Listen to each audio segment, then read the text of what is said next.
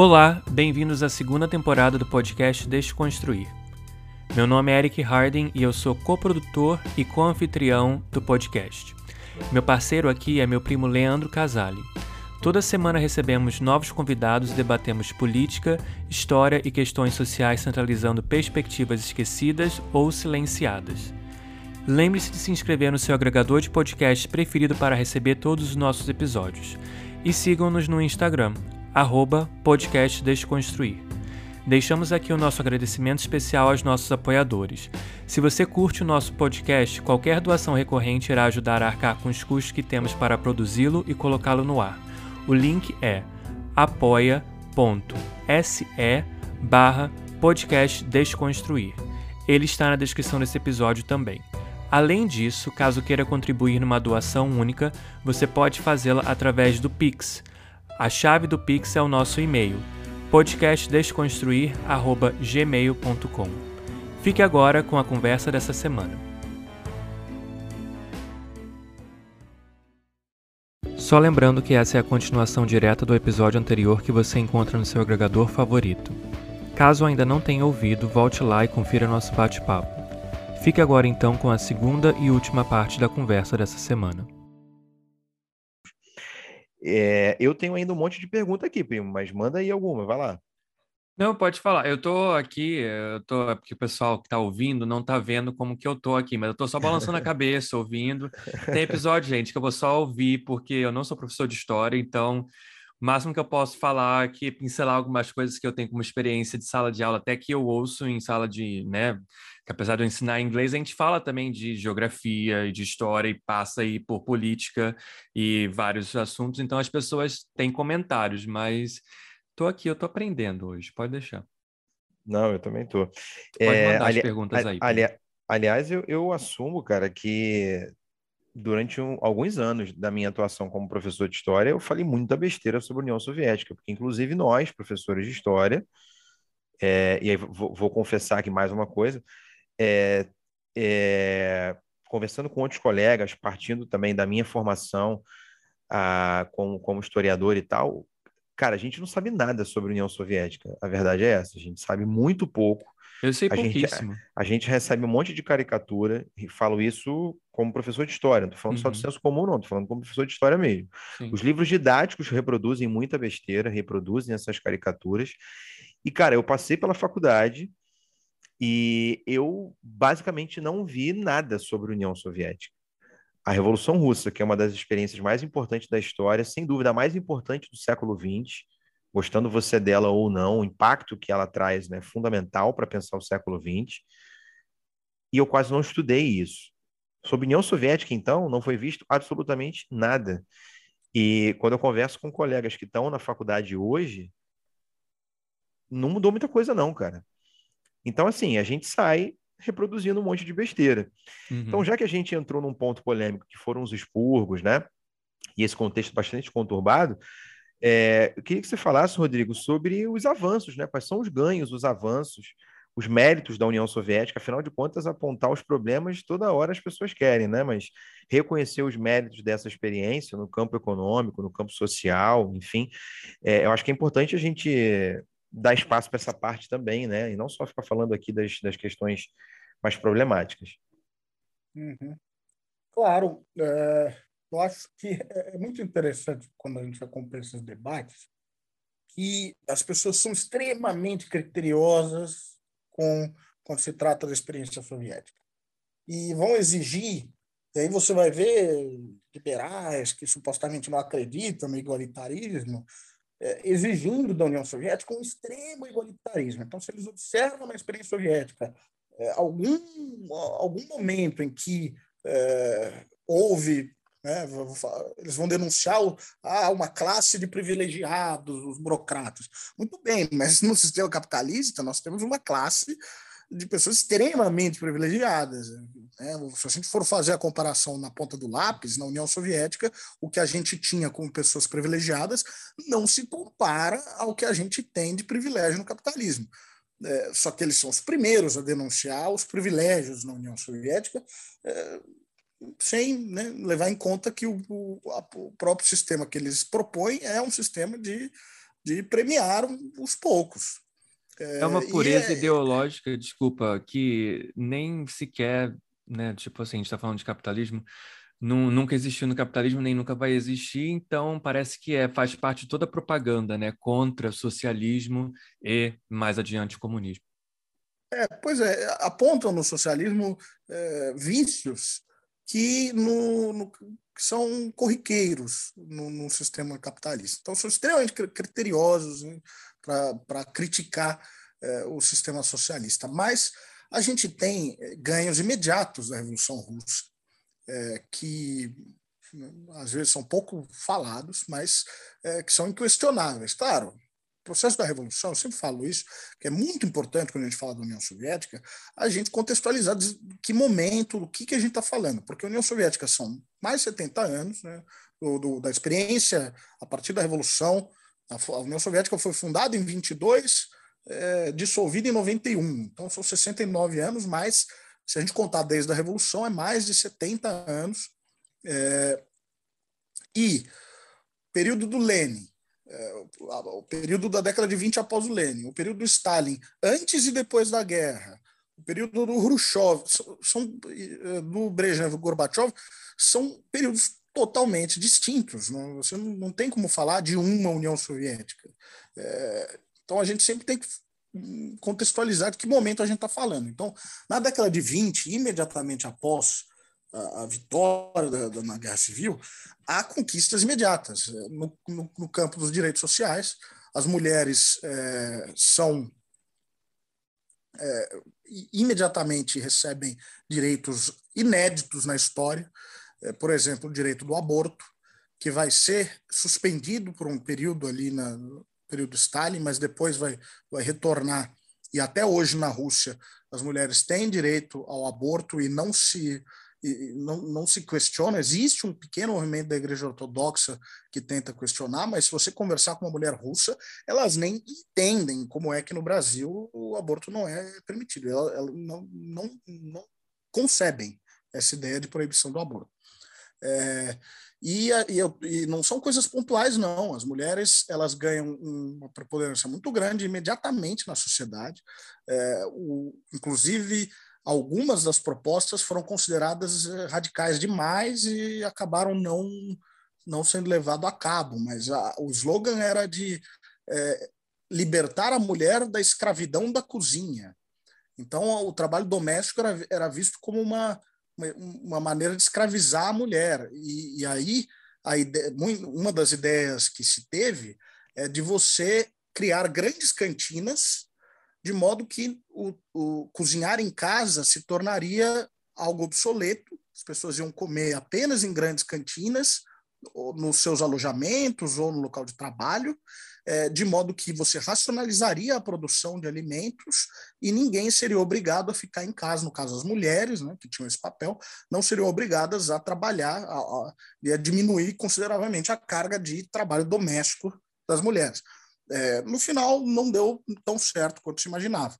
É, as pessoas ainda preferiam comer em casa e, cozinhar em casa e tal, e, e a, esse projeto acabou não dando certo. Mas, enfim, foi um grau, uma tentativa realmente, experimentos é, fantásticos. Né? É, a gente está falando de um país que imediatamente é, é criminalizou o racismo, a discriminação racial. É, então, na União Soviética, Uh, fala-se muito do, do, problema, por exemplo, do antissemitismo na União Soviética, mas uh, as, é, no, no, nível social não era tolerado, não era bem visto e você fa ter atitudes né, de discriminação, como eu, ou comentários mesmo racistas não era algo é, aceitável na União Soviética e lamentavelmente hoje na Rússia é algo comum. É, nesse sentido regrediu muito. A gente está falando de um país que, na década de 30, fez um filme para denunciar o racismo nos Estados Unidos. A cena final do filme é uma criança é, afro-americana se, é, sendo é, ninada por, por, por, diferentes representantes dos povos da União Soviética. Enfim, a, a mensagem é, é uma mensagem antirracista em 1930 e não sei, seis, sete, no momento em que na Europa o nazismo está em plena ascensão. Aliás, é, tem, outro... tem, uma, tem uma visita do Muhammad Ali à, à União Soviética onde ele relata, né, que ele podia correr livremente nas ruas, é, ao contrário dos Estados Unidos, se ele estivesse correndo na rua, em algumas regiões ele seria é, atingido pela polícia ou parado por alguém perguntando quem ele está indo assaltar. Então ele vai relatando as liberdades, né? A, a, a, inexistência do racismo na União Soviética, ou a quase inexistência, enfim, ao contrário dos Estados Unidos, que é o país do qual ele é proveniente, ele tinha muitas críticas, né? Então, esses relatos são extremamente interessantes para que a gente possa fazer esse, esse contraponto e, e afirmar mesmo, né, esses aspectos de, de conquista da União Soviética, porque essa parte Curiosamente, os, os, livros didáticos não gostam de lembrar, né? Em que ano foi isso? Esse do Muhammad Ali? Você se lembra? Muhammad Ali, se eu não me engano, foi na década de 70. Mas 70. veja que na década de 30 é, houve um grupo de centenas de é, afro-americanos que vieram para a União Soviética, decidiram uhum. sair dos Estados Unidos e vir para a União Soviética é, em busca de um tratamento mais humano. É, e existe até um documentário sobre essas pessoas. É, os descendentes de alguns deles ainda vivem aqui na Rússia. É, o, uma das pessoas mais famosas que, que não veio viver aqui, mas vinha constantemente, é um cantor americano e ator chamado Paul Robeson. Tem alguns documentários, alguns documentários e podcasts em inglês sobre ele muito interessantes. O Paul Robeson dizia que ele, pela primeira vez, se sentiu um ser humano completo na União Soviética, porque ele não foi discriminado como ele era discriminado. E bem, a história dele é trágica, ele vai ser perseguido pela CIA é, e, e, vai, como não, vai né? ficar extremamente doente com, com o nível de perseguição, acabar morrendo. Mas é uma figura interessantíssima e muitos desses, desses afro-americanos que vieram Alguns foram embora, claro, a adaptação não foi fácil, um país extremamente frio, distante, uma língua totalmente diferente, mas alguns ficaram. Inclusive, esse filme que eu mencionei, a criança é o filho de uma dessas pessoas que vieram morar aqui na União Soviética nesse período. É, tem um, tinha um documentário em produção, não sei se é chamado Black Russians, né? os, os, os pretos russos, é, que uh, narra essa história. Então a gente tem, de fato, uma experiência interessantíssima, não sem seus problemas, não dá para idealizar, evidentemente, mas é, a gente está falando de alguns relatos de pessoas, e, e, a gente tem na década de 70, mas a gente tem na década de 30. E, um outro exemplo, eu recentemente estava lendo um livro de um, um, encontro que tinha. O conteúdo desse encontro ficou por muito tempo é, fechado nos, nos documentos, nos arquivos, do uh, Khrushchev, né, o sucessor do Stalin, com um ex-primeiro-ministro, um ex-presidente francês, uh, um presidente francês que tinha sido uh, presidente na década de 40, mas a gente já está falando da década de 60, e esse e discutindo questões da Guerra Fria, esse presidente francês fala que a China, a ascensão da China é uma ameaça aos povos brancos que, o, que uma guerra nuclear entre a União Soviética e uh, os Estados Unidos seria o fim da raça branca e a ascensão da raça amarela. Ele fala nesses termos na década de 60, e o Khrushchev diz para ele o seguinte: eu não vou discutir em termos de raça com, com, com, com você. É, nós, aqui na União Soviética, é, não trabalhamos em termos de raça, nós tra trabalhamos em termos de classe. Então, com todos os problemas, todas as críticas que a gente pode fazer da União Soviética, é um rigor tremendo quando se trata da União Soviética e a gente não olha para os absurdos que eram que, que, que, estavam ocorrendo no centro do capitalismo. A gente não está falando da periferia do capitalismo, não está falando do Brasil, a gente está falando dos Estados Unidos e Europa, sistemas colonialistas, e aí vão falar, ah, mas não dá para comparar. Mas, ah, nada existe num vazio, nada existe no vácuo. A gente está falando de um momento histórico. E é inevitável, nesse momento histórico, a gente comparar ainda mais esse, essa que era uma disputa ideológica. Era uma disputa ideológica entre dois sistemas. Então, a gente tem que colocar o que era a ideologia de um sistema e o que era a ideologia de outro. E a ideologia no Ocidente era uma ideologia colonialista, uma ideologia racista, e, e que eles não tinham vergonha. A gente, isso mudou da década de 60 para cá, a partir dos movimentos civis no, nos Estados Unidos e a partir do, da, do movimento de descolonização, mas até então eram, era, era algo que eles não tinham o menor constrangimento.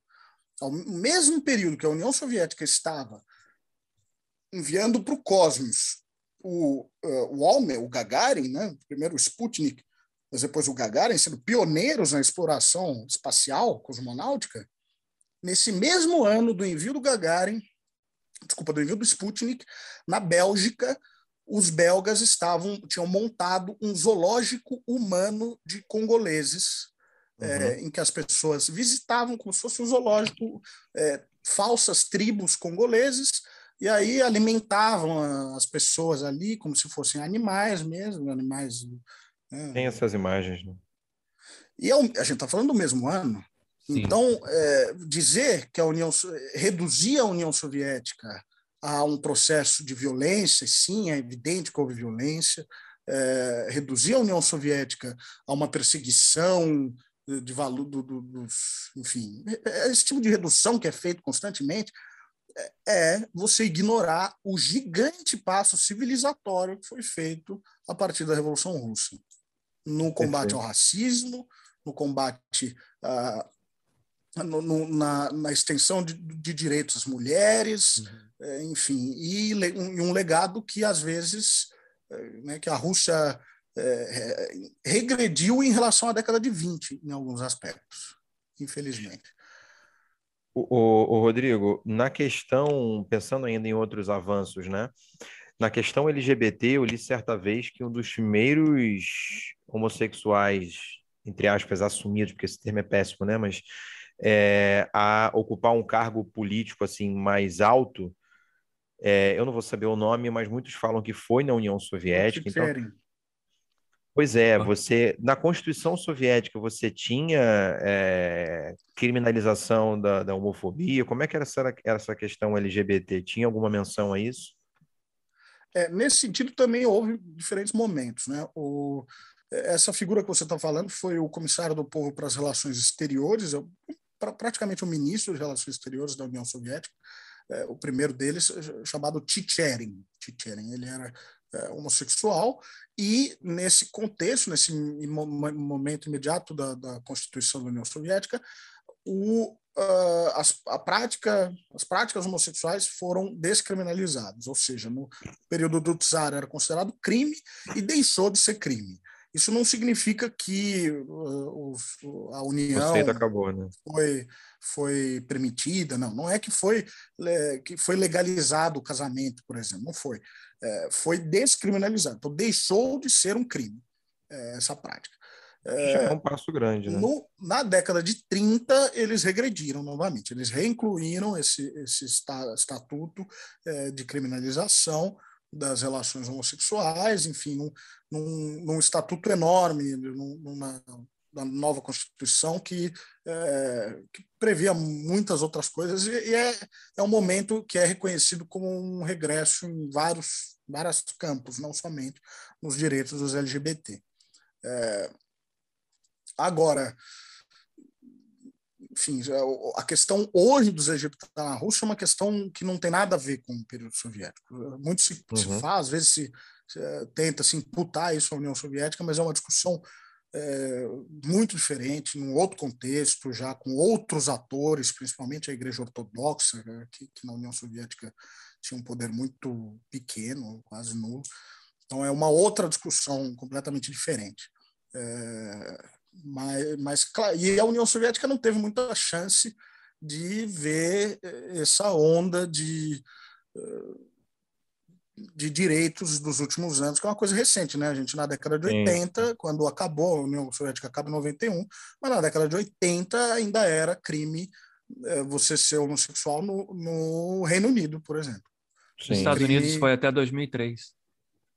Pois é, pois é. O Reino Unido, eu no país, o Reino Unido porque, por causa da, daquela história terrível do Alan Turing, que uhum. foi é, um grande matemático durante a guerra, um dos grandes responsáveis por é, decifrar os, os, códigos dos nazistas, né, os códigos que eles mandavam é, mensagens. enfim, um dos grandes, e portanto, um dos grandes responsáveis pela vitória, uma pessoa que, sem dúvida, salvou a vida de milhares de pessoas. É, e ele foi, ele era homossexual e ele foi é, condenado por isso e foi obrigado a fazer um tratamento de castração química que acabou levando ele ao suicídio. É, então a gente está falando de um outro momento é, no, isso é um crime enorme que foi cometido contra ele, mas não dá para a gente exigir, então, da União Soviética um, uma posição muito mais progressista nesse sentido. É não houve, houve regressos, inclusive, como eu mencionei. Agora, era um momento em que essas questões nem eram muito levantadas, até, até foi, na época, é, a descriminalização foi algo, algo bem fora do, do comum ali. Que Exatamente. Uma... É, e também durante os anos 80 também a gente passa aí por uma crise né, de HIV e AIDS que também traz bastante retrocesso por si só. Pois Exatamente. é, e, na, e, na, União Soviética, enfim, ela sempre, uh, período da Guerra Fria, um pouco apartada dessas questões, foi, foi muito pouco discutida essa questão da, mesmo porque o, o surto não foi tão grande aqui, justamente por, por essa, eh, esse isolamento relativo que a União Soviética é, vivia. Uhum. E, e, Rodrigo, com relação ao. Desculpa, Primo, você quer falar? Perdão. Não, eu ia só fazer uma pergunta em relação à, à religião, de como que era no período soviético, porque essa sempre foi uma dúvida minha. É, a religião, ela era, digamos assim, proibida. A, ou, como é que funcionava isso? Porque até você mencionou da Igreja Ortodoxa, hoje em dia na uhum. Rússia, e de como que era durante o período da União Soviética.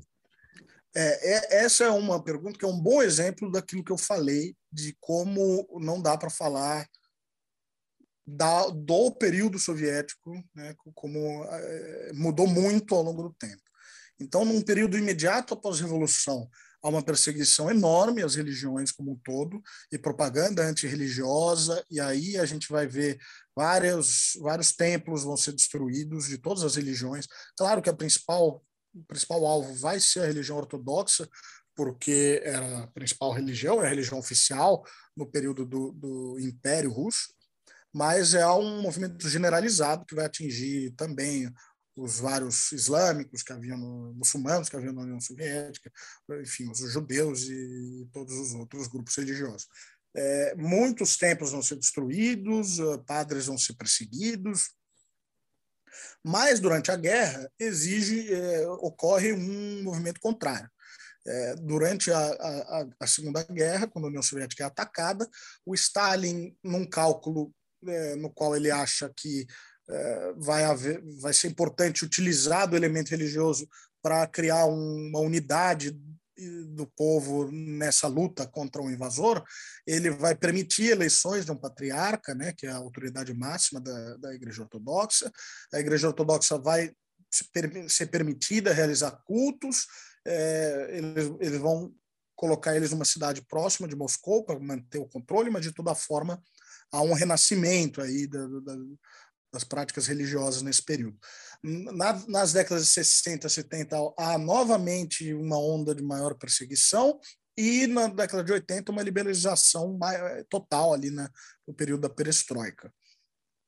É, então, são diferentes períodos, diferentes é, relações, mas no geral a igreja, a igreja, foi muito enfraquecida, porque era vista como uma instituição é, do, do império, retrógrada, é, hostil, é, que servia às classes é, consideradas hostis ao regime. Então, de fato, houve essa perseguição, mas não era proibido. Né? Não era proibido frequentar a igreja. Os momentos, o momento de maior perseguição foi década de 20 e 30, mas a partir de 40 não é proibido.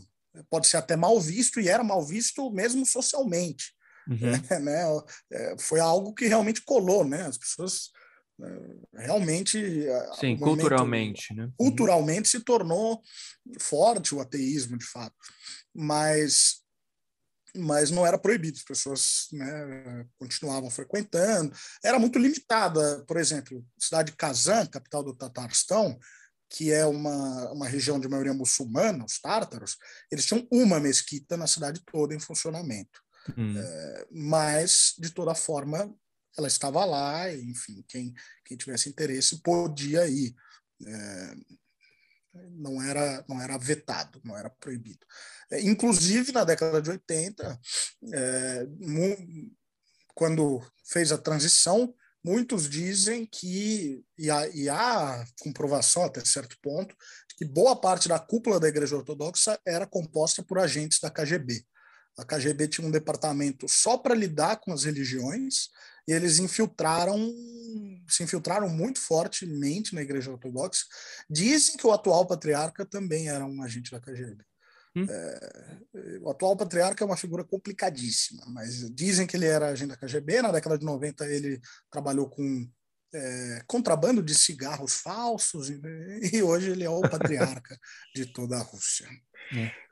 Aliás, voltando ao Mohamed Ali, ele relata quando ele está na União Soviética que ele vê manifestações religiosas, ele vê mesquita, enfim, e ele era um cara que se converteu ao, ao islamismo, enfim, uhum. ele é mais um relato que prova essa ideia. É, ele mudou de, uma, de nome, literalmente, né? De não proibição, né? Mas que há essa alternância de momentos de, de maior ou, ou menor perseguição. É, ainda no, ganho, no sentido dos avanços, Rodrigo, eu prometo que a gente está caminhando para o final, porque a gente já está um bom tempo aqui, você deve estar tá cansado já. A gente vai ter que fazer Mas... a parte 2, 3, sei lá. É, pois é. Mas é, com relação aos ganhos e aos avanços, eu pelo menos já li, né, que houve experiências de você construir nas fábricas, junto às fábricas, creches para que as famílias uhum. pudessem levar os seus filhos, né, enquanto trabalhavam. Isso mostra um, um, cuidado com relação ao outro, à coletividade, ao ser humano. E aí você falando aí da questão do ateísmo, que era mal visto socialmente, né, você frequentar é, instituições religiosas, você percebe que a União Soviética ela tentou criar e, e criou de fato um, uma revolução cultural, né? um novo tipo de homem, uma nova proposta de, de, de ser humano, diferente né? do, do Ocidente, diferente do capitalismo, e que deu certo em muitos aspectos. O fato de não ter sido perfeito não quer dizer que tenha que ser jogado tudo no lixo, né? porque é assim que as pessoas, quando falam de União Soviética, como a gente já bem comentou, são muito criteriosas, é, exigem ou uma perfeição né, tremenda. E se tem uma falha, se tem uma contradição, pronto, já não serve, já joga tudo no lixo. E é óbvio que esse processo vai ter contradições, gente. É a primeira experiência. Então, é, é, é, é, num mundo capitalista, né, em meio a uma condição bastante hostil de sabotagem, enfim, de ameaça externa, você foi fazendo uma série de experiências ali. Algumas deram certo, outras não. No campo econômico, Rodrigo, a, a União Soviética, né, a Rússia, que era majoritariamente rural, é, em pouco tempo, logo no, nos dois primeiros planos quinquenais, ela já tem um salto muito grande né, em termos de industrialização, e ela chega a erradicar o desemprego. Não sei se, se procede, mas foi o que eu li. Erradica o desemprego. Analfabetismo também, não é isso? Sim. É, e vai introduzindo um sistema universal que garante acesso à educação e saúde, não da noite para o dia, mas aos poucos foi construindo o acesso à saúde e à educação para quase a totalidade da, da, da, sociedade. Procede ou não? É, no campo da educação e saúde, os avanços são inegáveis. É, o, nós temos, é, no final da União Soviética, o país com a maior quantidade de cientistas do mundo, é, e, e, proporcionalmente a maior quantidade de cientistas do mundo em números absolutos.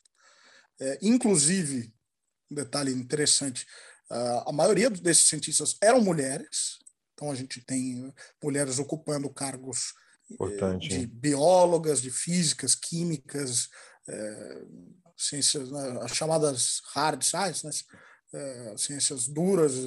O, a União Soviética tinha um, uma quantidade imensa né, de, de, trabalhadores nesse ramo. Inclusive, é triste, as pessoas às vezes não entendem o porquê há um grande movimento de nostalgia em relação ao período soviético nos, ao Período Socialista, tanto na ex-União Soviética quanto em vários outros países do bloco socialista. Ah, agora, acho que tem dois elementos que a gente pode falar. Eu, eu, é triste a gente conhecer pessoas eu, eh, que hoje em dia trabalham como taxistas, como né, eu, na, na, Armênia, que era uma república soviética, é, peguei um taxista que ele tinha um Ladinha, um Lada, né, aqueles Lada é, é, pequenininho, não o Niva, o outro, não lembro como no Brasil chamava, acho que era Laika. É, e ele me falou: o dia que esse carro quebrar, a minha esposa vai morrer, porque eu dependo desse carro para pagar os remédios dela. É, eu sou formado em veterinária, mas não existe trabalho de veterinária hoje para mim. Então eu, ele trabalha como taxista é, carro velho assim. É, e aí você, você, você pode culpar uma pessoa dessas por, por ser nostálgica em relação ao período do socialismo, quando a esposa dele teria os remédios garantidos, quando ele se formou numa profissão com prestígio e podia exercê-la, é difícil, né? É, as promessas todas que foram feitas na transição não foram cumpridas. É, por, por mais que você discorde do sistema socialista, não dá para a gente condenar uma pessoa dessas é, que, que sinta nostalgia em relação a, a isso. Olá pessoal, aqui é o Eric Harden e eu estou interrompendo nosso bate-papo rapidamente para lembrar que a sua contribuição é muito importante para manter o nosso podcast vivo. Eu e meu primo Leandro Casale não vivemos de podcast. Ele é professor de história e eu sou coordenador de uma escola de inglês. Desde que começamos esse projeto juntos, em agosto de 2021, ele veio como um ato de resistência, um ato político a gente faz a gravação dos nossos episódios coordenando nossa agenda de trabalho, nossos fusos horários, pois ele mora no Brasil, eu moro nos Estados Unidos, e depois eu faço a edição do conteúdo para poder colocar ele no ar.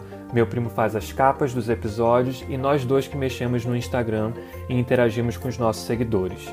Em outras palavras, criar conteúdo requer tempo e não é uma tarefa nada fácil. Além também de requerer dinheiro, né, de recursos. Então, para nós dois é muito importante falarmos sobre narrativas que não são exploradas ou de perspectivas que são silenciadas. Como educadores da área de humanas, esse é um trabalho descolonizador, antirracista e que requer muito cuidado. Então, considere se tornar um dos nossos apoiadores recorrentes no Apoia-se.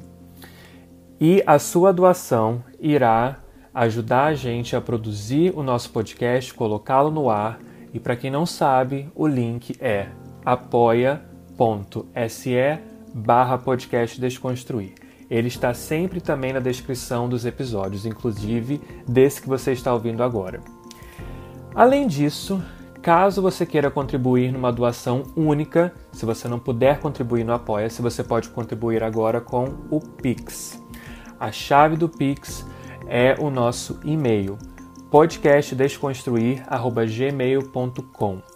No Apoia-se você pode começar a sua doação a partir de um real e no Pix você também pode fazer a doação do valor que você quiser. Então é isso. Nos ajude a tornar o podcast Desconstruir uma referência no Brasil e para a diáspora brasileira espalhada pelo mundo. E claro, sempre compartilhe nossos episódios com o maior número de pessoas possível. Nós ficamos também muito gratificados quando a gente vê o nosso episódio em algum story aí marcado no Instagram e é sempre muito legal. Então, muito obrigado mais uma vez e agora de volta ao nosso bate-papo. É, então, no, na educação, é, um país com pessoas altamente formadas, inclusive muita gente fala que esse era o problema da União Soviética é, que nem que não dá para você formar todo mundo, não dá, não, é, o mundo não, não pode viver apenas de é, pessoas com uma boa formação. Então, que esse seria o problema, que é, uma solução você, é você formar menos gente, uma elite mesmo, e, e para o resto exercer trabalhos de menor especialização. Eu já ouvi isso aqui na Rússia.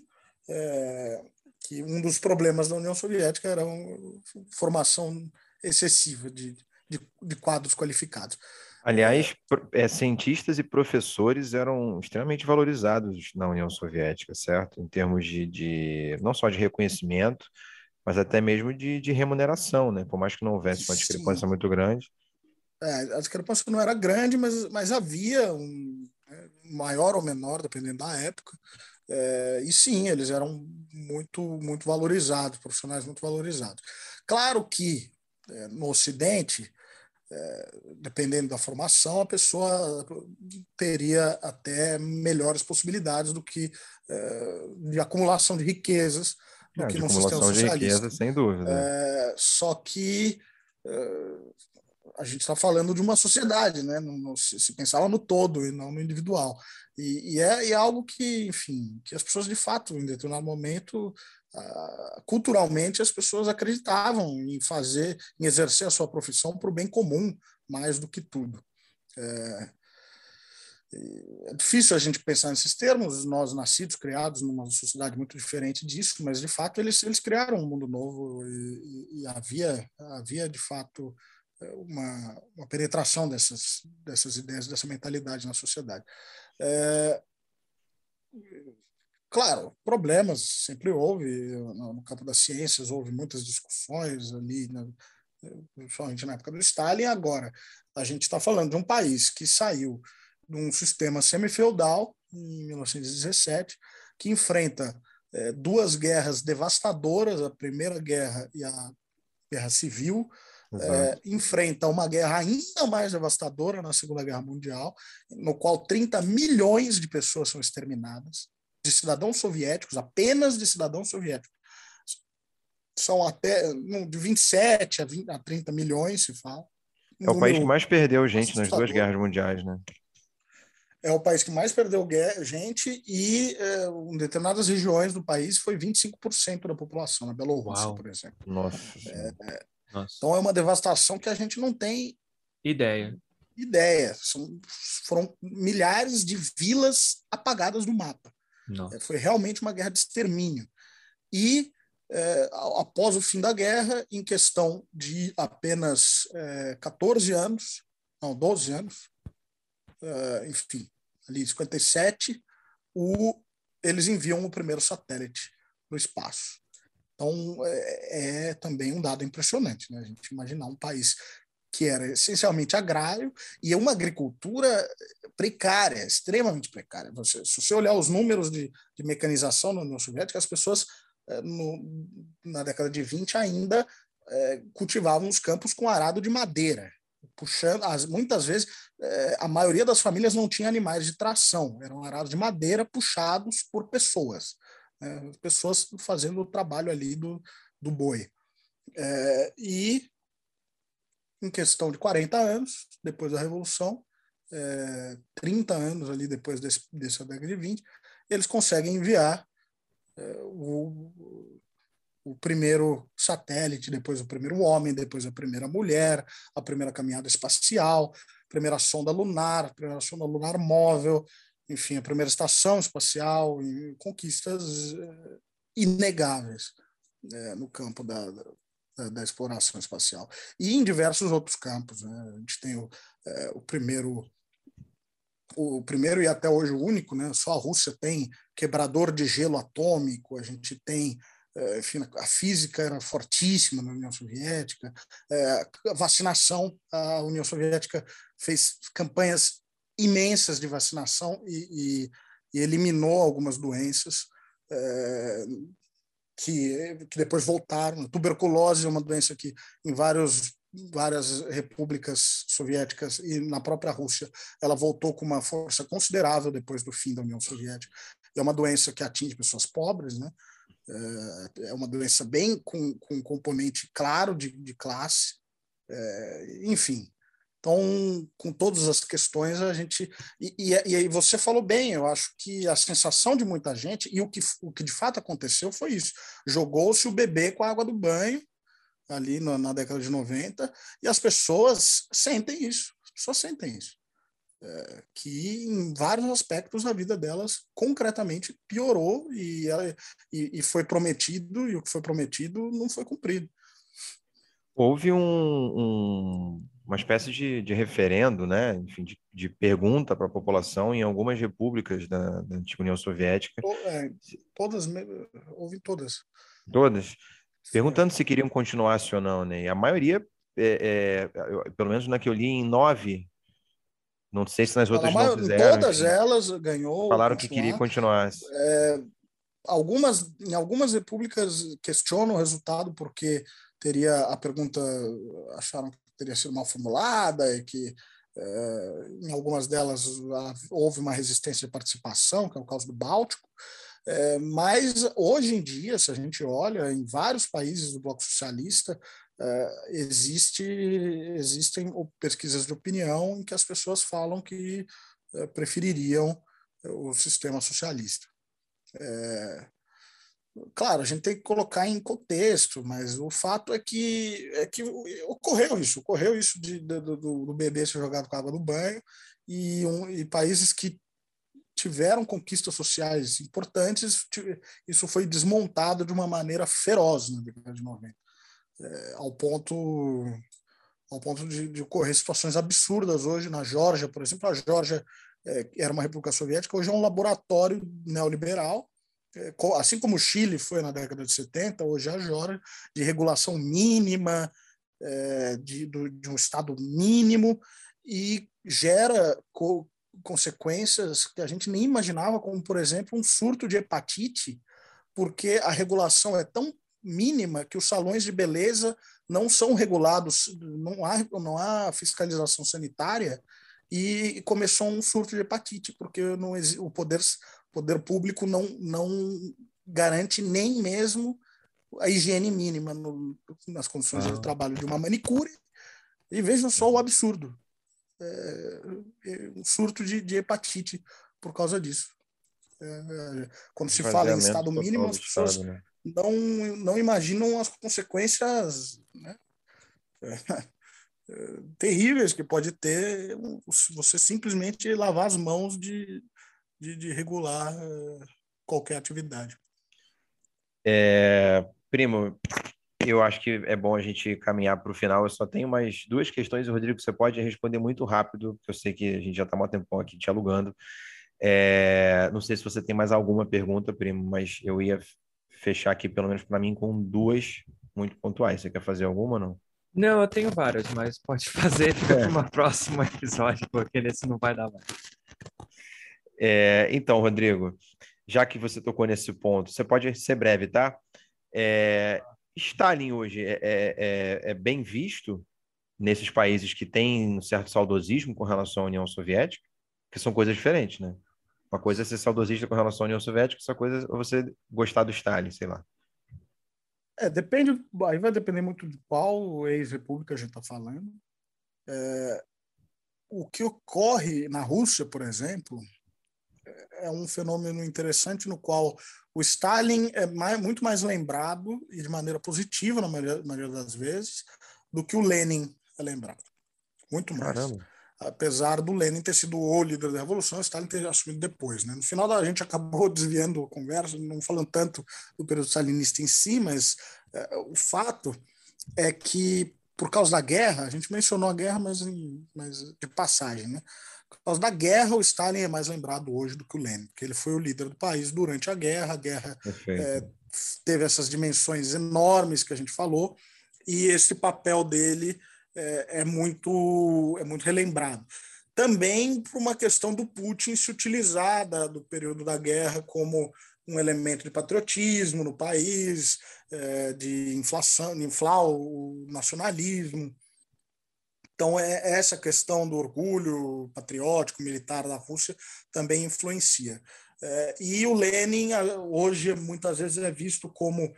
Hoje que o país né, há muito nacionalismo russo, o Lenin é visto como um, um russófobo, ele é, teria privilegiado as outras etnias em detrimento dos russos, é, ele é, não porque esperava o Lenin, de fato, era contra o chauvinismo russo. Ele escrevia contra o chauvinismo russo, ele denunciava é, o, maus, os maus tratos de, das minorias étnicas.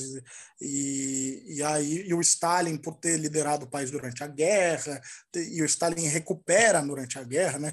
assim como ele recuperou a igreja ortodoxa, é, ele vai recuperar também a, história patriótica, as vitórias militares da Rússia antes da Revolução, ele vai reabilitar símbolos imperiais é, durante a guerra para inflar o nacionalismo, o patriotismo. Então, o Stalin, paradoxalmente, sendo georgiano, vai ser é, identificado como uma posição pró-Rússia, pró-russófona, e o russófila e o Lenin pelo internacionalismo, por ele acreditar na Revolução Mundial, é, no, enfim, que a, que a Rússia só seria a primeira, primeira, primeira pecinha de dominó de um grande eh, desencadeamento da revolução no mundo e, e, ele denunciar o, enfim, o chauvinismo russo, etc. Ele é visto como uma figura uh, russófoba e muita gente, na realidade, as pessoas nem nem os jovens, por exemplo, nem sabem direito quem foi o Lenin. O Stalin acabam sabendo por causa da guerra que que está nos cinemas o tempo inteiro aqui. Eles produzem filmes da guerra o tempo todo. Enfim, é um, o, o principal feriado do país é o Dia da Vitória. Então é algo que é muito mais presente no dia a dia do que outros temas. Perfeito. É... Surpreendente. É, pois é, para mim também. Mas de alguma forma faz sentido, né? Faz, faz. Cara, faz. É, essa última pergunta, é... você pode mais uma vez ser muito direto na resposta, porque daria um episódio só para isso. Mas é só para bater o martelo mesmo. É, inclusive, me cobraram, pô, faz essa pergunta para ele, porque isso apareceu aqui na televisão, no Fantástico, esse domingo e tal. Fizeram uma reportagem sobre as tretas hoje entre Rússia e Ucrânia, né? Hum. E você já deve saber qual é a pergunta, o Holodomor. É, é, e aí, cara, o que mandaram para mim aqui foi exatamente isso. E aí, é mito ou, ou é verdade, né? Esse processo que supostamente é, é teria sido deliberado pelo Stalin para exterminar ucranianos, e isso hoje na Ucrânia é quase que um, que um elemento que compõe a identidade nacional deles, né? Eu acho até que é proibido você negar, é crime você negar que isso aconteceu. É um negócio muito bizarro. É, eu já imagino que você vai responder, mas a galera que está em casa não. Então, vamos lá. E aí, Holodomor, aconteceu ou não aconteceu? Olha, de fato, daria para fazer um episódio inteiro. Inclusive, recentemente eu gravei um podcast de historiadores chamado é, História FM, do Icles Rodrigues. Sim, Excelente. escuto muito. Então, eu gravei só sobre o Galadamor. Galadamor e ainda não saiu, mas deve sair em breve. E aí muito eu bom. falei, nem sei, duas horas sobre o tema. É, o que eu posso falar em termos curtos é o seguinte: é, ninguém nega a fome, inclusive eu falei isso hoje da, da, da coletivização. Essa fome ocorreu naquele contexto da coletivização. É, porém, o, a ideia de Galadamor, como ela é, é promovida pela Ucrânia é, hoje, é de que foi uma fome planejada é, implementada pelo Stalin contra a, a, etnia ucraniana, contra o povo ucraniano, para eliminá-los, ou pelo menos é, uma boa parte deles, através da fome. É, ninguém nega a fome, o, o que se discute é, são as razões dessa fome, é, e eu não acredito e muitos historiadores, eu não estou falando, gente, só de marxistas, de comunistas, é, muitos historiadores aí, é, tem, posso mencionar alguns nomes, Sheila Fitzpatrick, Mark Tauger, é, vão discordar da ideia é, de que a fome foi planejada e que ela visava matar os ucranianos. É, há um, uma, um espectro de razões que vão desde de, de, de é, má administração do Estado até questões climáticas. Eu acho que há uma mistura aí de razões, mas em nenhum momento a gente não tem provas, a gente não tem documentos que apontem para isso. Houve um planejamento de uma fome, uma intenção de matar pela fome. É, e por que é importante a gente ter evidências? Porque no, nos, nos expurgos que a gente mencionou hoje, a gente tem lá listas de pessoas consideradas inimigas do povo é, que vão ser é, fuziladas e essas listas estão assinadas por Stalin e por outros membros da alta liderança soviética. Então, não houve uma preocupação de esconder uh, o envolvimento dessas figuras no, nos grandes expurgos. Por que, então, a gente não consegue produzir um único documento que demonstre essa enorme conspiração? Enfim, eu poderia explicar muito mais, ficar aqui, explicar, falar das razões, mas de fato é um tema que merece é, muito mais tempo, muito mais cuidado. É, a fome ela existiu. Ninguém, ninguém sério nega a ocorrência da fome entre 1932 e 33. Agora, é uma fome que, primeiro, as razões são debatíveis, e eu não, não acredito no, em planejamento é, dessa fome, e é, não é possível, simplesmente não é possível afirmar que ela foi voltada contra os ucranianos, porque, mesmo porque ela é, ocorreu fora das fronteiras da Ucrânia. Ocorreu fome no Cazaquistão, ocorreu fome no Baixo Volga, no Cáucaso e até fora das fronteiras da União Soviética, o que dificulta a tese de uma fome planejada. Né? Porque se a, se a fome atingiu, e a, e a gente tem é, relatos de que ela atingiu Romênia, atingiu Polônia, então não é algo que foi planejado pelo governo soviético. É, é, tem os elementos de má administração, ok, mas tem também elementos é, de, de seca, né? uma região que sofreu constantemente de seca e, e, e cuja fome ela era, ela era constante. Se a gente observar século XIX, início do século XX, a cada seis, sete anos havia uma onda grave de fome que atingia essas regiões. Pois é, curioso, né? Enquanto a gente está tendo aqui que desconstruir esse mito do Holodomor, que é mais um mito anticomunista, enfim, é... o Churchill é uma figura que deliberadamente promoveu uma série de ações bizarras, declarações em apoio ao fascismo, as bizarrices que ele fez na Índia, e a quantidade de filmes que exaltam o Churchill aqui no Ocidente, enfim, que a gente consome, políticos brasileiros que colocam ele como uma referência, né? Como é o caso do Ciro Gomes, que falou que o Churchill era uma referência para ele e tal. E aí eu não vou nem entrar no mérito aqui, não estou falando mal do Ciro Gomes nem nada, mas é só para você ter a dimensão de que é aceitável você falar que Churchill é uma referência positiva.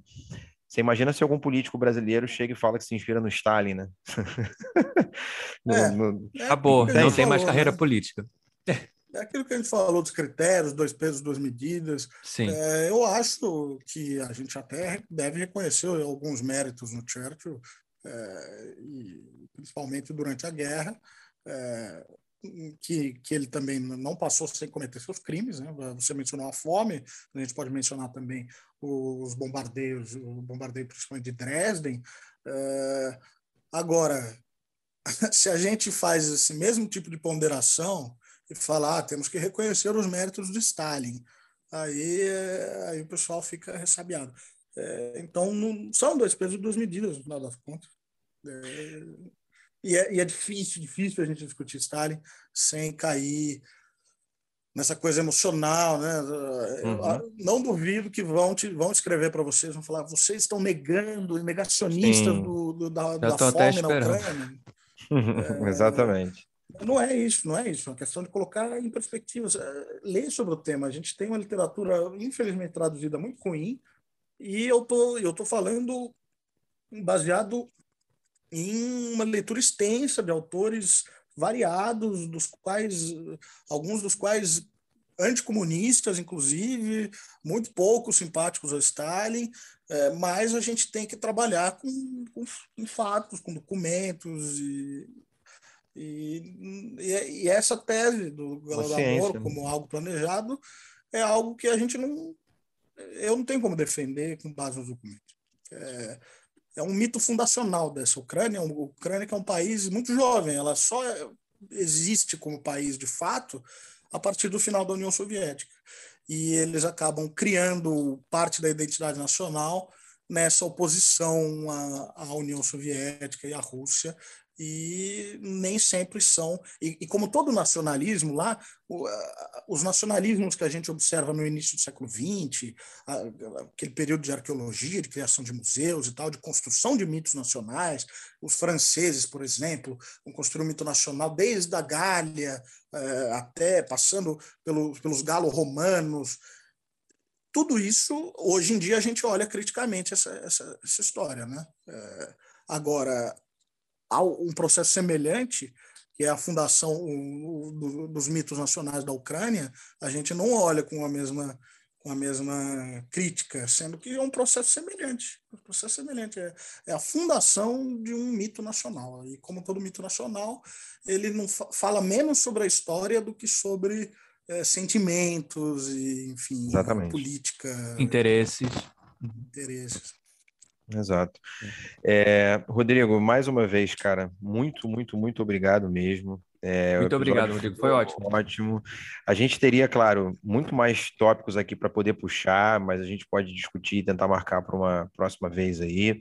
A gente agradece demais e tenho certeza que quem está escutando é, aprendeu muito, assim como a gente aprendeu também, né? Uhum. E nós temos uma tradição aqui, cara, no final dos nossos episódios, de pedir para que os nossos convidados deem alguma dica cultural, não precisa ser uma, não, é, de filme, série, livro, é, é, documentário, o que você achar interessante. Álbum de música, o que for.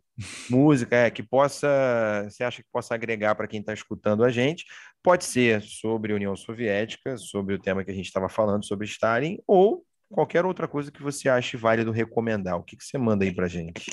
E, e, só antes de você falar, Rodrigo, eu vou pedir também algumas referências que você falou aqui para poder colocar lá no, né, lá nas na anotações do episódio, do episódio na né? descrição, exato. Ah, é... vocês deviam ter me falado antes que vocês aí eu tinha tempo de pensar. Mas uh, uma, uma dica que é infelizmente, só para quem entende inglês, mas que eu acho que muito, muito do que a gente conversou aqui acaba sendo discutido de maneira muito mais profunda também. Então, é para quem tiver um interesse mais aprofundado, realmente. É um podcast é, georgiano chamado Reimagining Soviet Georgia, reimaginando a Geórgia soviética. Caramba, a Geórgia, que é um país mais anti, dos mais anticomunistas hoje que há na, na na, na ex-União Soviética, é, e mas ainda assim é, são pessoas que estão apresentando aí as contradições de tudo isso. E eles vão discutir vários temas interessantes e muito muitas coisas que a gente discutiu aqui hoje são abordadas lá numa perspectiva mais sobre a Geórgia, mas que dá para encaixar no, no global da União Soviética. Então, para quem tiver interesse, infelizmente, claro, é inglês e podcast tem esse problema, né, que não tem como colocar legenda, é... Aliás, eu fiquei curioso, cara. Você falou dos filmes que são produzidos aí sobre é, a Guerra Patriótica. Eu fiquei curioso sobre isso. E pra gente aqui não, não chega, né? É, você tem então, algum é, especificamente que pode procurar? justamente disso, de um filme de guerra que para mim é o melhor filme de guerra já feito, melhor que Apocalipse Now, é, que é um filme chamado Vai e Veja. É, ah, isso eu já ouvi falar. Vai e Veja. Então, e vou emendar a dica desse filme, do Vai Veja, com uma outra dica. Quem quiser ver filmes russos, soviéticos, no YouTube tem um canal é, gratuito da Mosfilm. Mosfilm é o estúdio de cinema, o principal estúdio de cinema soviético. E a Mosfilm ela disponibiliza gratuitamente centenas, centenas de filmes. É, vários dos que eu falei hoje, eu falei do Circo, ele está lá. Falei agora do Vai Veja, ele está lá. Enfim, Como é que escreve? de filmes. M-O-S-F-I-L-M. Mosfilm. É. Novamente, tem o problema da língua, porque as, ele tem legendas de YouTube, mas a, mas a maioria dos filmes só vai ter em inglês, talvez espanhol. É, mas uh, no Brasil tem, tem uma distribuidora chamada CPC Umis Filmes, que adquiriu os direitos de distribuição da Mosfilm no Brasil. Eles fazem exibições periódicas no YouTube de filmes é, soviéticos, russos, mas principalmente soviéticos. É, então fiquem ligados, que eles, eles têm página de Instagram, de Twitter e tal, e aí eles anunciam que filmes vão, vão, vão ficar disponíveis. E eles, enfim, também é, eh, vem, tem, produzem DVDs desses filmes para quem quiser adquirir. O Vai Veja é um filme fantástico, pesadíssimo, pesadíssimo, mas é para a gente, a gente falou hoje, né, dos quase 30 milhões de mortes, é para a gente ter uma ideia da violência, assim, não se compara, para mim, a outras experiências de filme de guerra que a gente tem, é uma abordagem muito diferente da guerra que os russos têm, muito menos é, heróica e e enfim, e, e esteticamente agradável, como, como são os filmes americanos, é algo terrível, mesmo, terrível, uma experiência ruim, é, mas necessária, eu acho. É, e, e, e, é um filme fantástico, fantástico, vai e veja. É, e são muitos os filmes bons. Procurem, se, se tiverem interesse, procurem esse canal, que eles têm muita coisa mesmo. É. Vou Excelente. colocar, vou colocá-la. Beleza. A gente vai botar também, Rodrigo, a tua rede social na descrição do episódio para a galera te seguir lá. É, você é, trabalha com deve trabalhar com muitos turistas brasileiros que vão ir visitar a Rússia, né? Então, quem tiver interesse em conhecer o Rodrigo é uma excelente referência aí para que vocês possam contratar para conhecer, enfim, as diversas cidades. Eu acompanho teus stories de vez em quando, Rodrigo. Você cada hora está num canto, né? Conhece bastante aí as várias cidades da Rússia. E o Instagram dele é bem maneiro, tem muita informação legal para além do próprio conhecimento que ele está agregando aqui no nosso podcast, em todos os outros que ele já participou. Então, é, parabéns. Instagram, eu, eu, dedico mais à questão do turismo, mas também a, a Rússia no geral, cultura, eu dou dicas de filmes e mostro visitas a museus. Então, quem se interessar por essa parte, quase todos os dias eu atualizo lá. É, e é mais voltado à minha atividade como guia. E para quem, o Instagram, arroba Guia Rússia, depois vocês colocam lá direitinho. Uhum. É, e quem quer acompanhar mais questões políticas, política contemporânea, mas também história da União Soviética, eu falo mais desses temas no Twitter, é, arroba R-I-A-N-H-E-Z, Rianhes. É, vocês também colocam lá. É, enfim. Tá ótimo. As duas. Um pouco duas uh, redes bastante diferentes uma da outra. Beleza. Excelente. Muito obrigado mais uma vez, Rodrigo. Muito obrigado de verdade. A gente está encerrando aqui o nosso primeiro episódio de 2022. É, pedimos a vocês que estão escutando a gente que sigam a gente na rede social, arroba podcast Desconstruir. Lá vocês vão encontrar também na bio o link para a nossa campanha no Apoia-se se você quiser se tornar um, um contribuinte, né, financiando o nosso projeto, afinal de contas, tudo isso aqui tem um custo. A gente dedica o nosso tempo, nosso dinheiro mesmo, né, para poder fazer essas gravações. E você pode contribuir desde um real em diante, o quanto você achar e puder. A gente agradece demais. É... E se você ainda assim não conseguir ajudar a gente no Apoia-se, você já ajuda bastante compartilhando os nossos episódios divulgando ao máximo para todos os teus amigos aí, seus familiares, enfim. Quanto mais divulgação, mais a gente alcança as pessoas para que elas consigam estar tá mais a par de todas essas discussões que a gente tem promovido aqui. É isso, primo. Algum recado? Uh, não, acho que. Ah, tem só o nosso e-mail também, se alguém quiser mandar um recado por lá, que é hum. podcastdesconstruir.gmail.com, mas quase ninguém manda e-mail hoje em dia, né? né? A maioria é rede social mesmo. É rede social, é no Instagram. É isso. Obrigado, gente. Obrigado, Rodrigo. Obrigado, primo. Estamos juntos. Obrigado a todos que escutaram até aqui. É isso. Encerramos. Beijo a todos. Valeu, gente. Tchau, tchau. Tchau. Obrigado mais uma vez por ouvir o podcast Desconstruir. Um agradecimento em especial aos nossos apoiadores. O que você puder contribuir conosco no apoio será muito, muito bem-vindo. Sua doação recorrente de qualquer valor irá ajudar a arcar com os custos que temos para produzir e colocar o nosso podcast no ar. O link do Apoia-se é apoia.se barra. Ele está na descrição desse episódio também. Além disso, caso queira contribuir numa doação única, você pode fazê-la através do Pix. A chave do Pix é o nosso e-mail, podcastdesconstruir.gmail.com. Inscreva-se no seu agregador de podcast favorito para receber todos os nossos episódios assim que forem lançados. Nos vemos e trocamos ideias lá no Instagram, arroba podcast Desconstruir. Sua resenha de 5 estrelas no seu agregador preferido é uma excelente forma de divulgar nosso trabalho. Isso nos dá maior visibilidade, por exemplo, no Apple Podcasts, Spotify e Google Podcasts, e faz com que mais pessoas possam descobrir nosso trabalho. Se você curtiu essa conversa, compartilhe o episódio com outras pessoas. Nada substitui a propaganda boca a boca. Nossa intenção é de que as conversas do podcast Desconstruir agreguem conhecimento e ajudem a expandir os corações e as mentes dos nossos ouvintes atuais e dos que ainda virão. Pode ter certeza de que fazemos tudo isso com muito carinho e dedicação. A gente quer saber: o que você vai desconstruir hoje?